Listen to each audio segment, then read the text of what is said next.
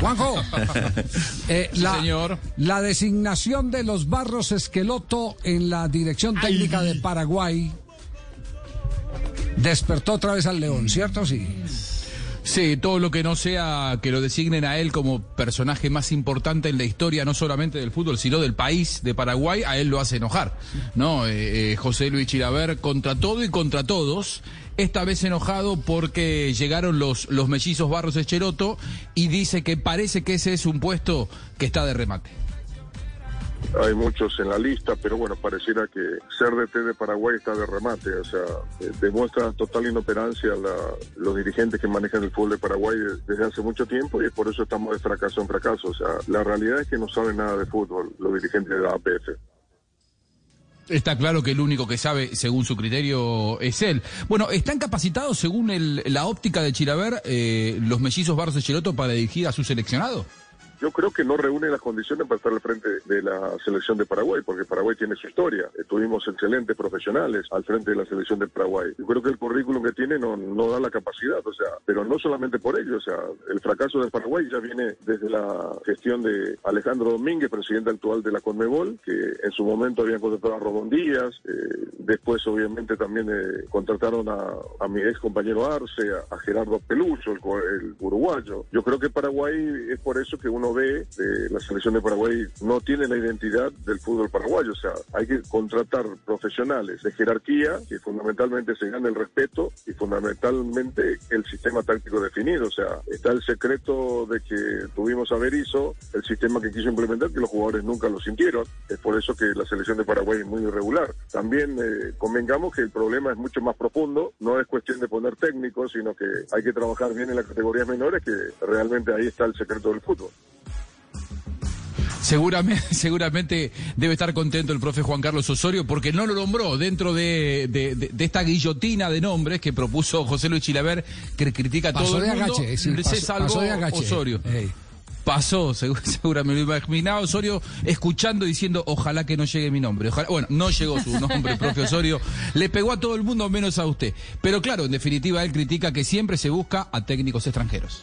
Por la situación actual debería tomar las riendas un técnico paraguayo, qué sé yo. Tenemos en los históricos, tenemos a un José Cardoso, tenemos Celso Ayala, el mismo caso de Paredes, técnicos jóvenes. Lo que ocurre es que acá en Paraguay pareciera de que los técnicos extranjeros son los mejores, pero bueno, es la mentalidad. Yo respeto a todos los profesionales, pero que en definitiva lo que han traído últimamente no tienen la capacidad para estar al frente de la selección de Paraguay. Más teniendo en cuenta que los jugadores actuales titulares es una generación de que pareciera que están jugando la PlayStation. O sea, ha cambiado todo. Hoy en día ser DT de un seleccionado, sos un seleccionador. Tenés que tratar de buscar los mejores. Y los chicos que están hoy en día son los que están en el momento, pero detrás ya Paraguay no tiene nada. Eso demuestra que han trabajado muy mal en el recambio. Pero cuando les dije que es mucho más profundo el problema que tiene Paraguay, ya viene arrastrando ya de la etapa de, desde la salida de Gerardo Martino, porque Gerardo Martino con sus colaboradores, llámese Pizarro, Taylor o Coria, han trabajado tan mal en las categorías menores de Paraguay, es por eso que no han sacado ningún jugador interesante y cuando vieron ese problema, Martino se mandó a mudar y nos quedamos con el problema. Pero bueno, no es culpa de Martino, sino de la parte dirigencial. Hasta Martino, que lo sacó subcampeón de América a, a Paraguay, recibió lo suyo. Eh, dice que el fútbol paraguayo es un fútbol sin presente ni futuro. Claro que a uno le da mucha pena la situación del seleccionado actual, pero el futuro es lo que más me preocupa, porque no tenemos, no sacamos jugadores, o sea, ustedes saben de que cuando los jugadores se acostumbran a perder, pareciera que es normal, y no es normal, a uno le gusta ganar, pero para eso hay que prepararlo bien. Un bebé cuando nace no nace hablando ni caminando, tiene que pasar el proceso, pero a veces en la vida, cuando uno tiene en la cabeza personas que no saben nada de fútbol, obviamente comete esos errores. El mes pasado Gonzalo Belloso renunció como secretario adjunto de la Colmebol y José Luis Chilaver, o casualidad, también lo critica. Me hubiera gustado que los periodistas le hiciesen una nota muy profunda a Gonzalo Bellos que explique todo lo, todo lo contaminado que es la Comebol. Pero bueno, cuando uno está adentro, pareciera que está todo normal, pero cuando le demostraron que él no pesaba nada dentro de la Comebol, porque lo han echado drásticamente, privilegiándole a los brasileños. Esa es la realidad, porque Gonzalo Belloso, tengo entendido que apoyaba eh, a la Argentina, le costó su cargo porque los brasileños presionaron aquel famoso partido en la eliminatoria que todavía no se jugó, donde el cual los cuatro jugadores argentinos, los los brasileños decían que no podían jugar por el protocolo sanitario en San Pablo y después eh, Gonzalo Belloso manifestó de que, bueno, tenía el aval de la Conmebol y de FIFA para que la Argentina pudiese jugar esos jugadores y bueno, eso le costó el cargo, porque el que maneja la Conmebol se llama Marco Polo del Nero, el brasileño, que está buscado por el caso FIFA Gate, por la justicia americana. Sigue manejando el fútbol y analicen ustedes y miren realmente la estructura de la Conmebol, los cambios que ha pasado en todas las áreas, estoy hablando hace un mes, están todos brasileños, están copados todos los lugares de privilegio de la Conmebol por Brasil. Y también quienes llegaron a la Copa Libertadores y a la Sudamericana, o sea, son equipos brasileños, ayudados con el VAR. Vergonzoso lo que pasa en el fútbol de Sudamérica.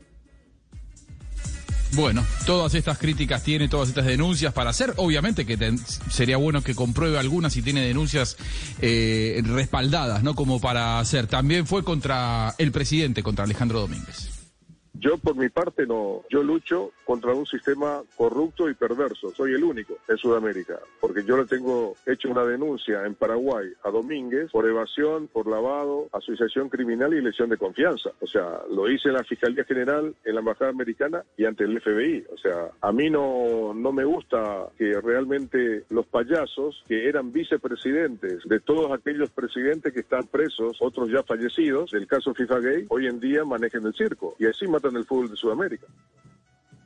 Chilaver contra todos, también contra el resto de los dirigentes en Sudamérica porque amo el fútbol, porque me encantaría que en Sudamérica los clubes estén ricos como pasa en Europa. Me encantaría en los barrios humildes que la Comebol construyese canchas de fútbol donde los chicos puedan jugar. No que los dirigentes que estén ahí entraron con el bolsillo vacío, hoy en día son hipermillonarios. Analicen ustedes el patrimonio del Chiquitapia, sencillo. O sea, de cómo fue, cómo creció, eh, sencillo. Domínguez hasta el, el año 2014 estaba en quiebra acá en Paraguay. Hoy en día es millonario. Y bueno, deberá delante de la justicia demostrar, demostrar cómo incrementó rápidamente su patrimonio. Por eso digo, tiempo al tiempo. Y los americanos siguen investigando el caso FIFA Gay. Ahora salió el Pandora Paper. Ahí saltó que un empresario famoso de acá de Paraguay, de apellido Bierzi, que realmente fue el que tenía el vínculo con Domínguez cuando fue presidente de la Asociación Paraguaya de Fútbol, Domínguez recibe una oferta del grupo Paco Casal de Tenfield de 17 millones de dólares para la televisación de los partidos de Paraguay en el Mundial de Rusia.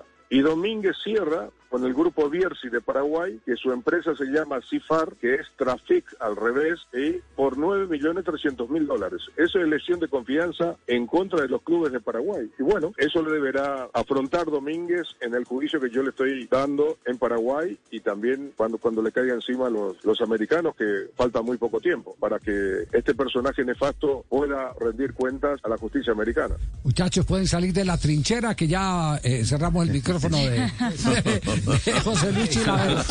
Ah,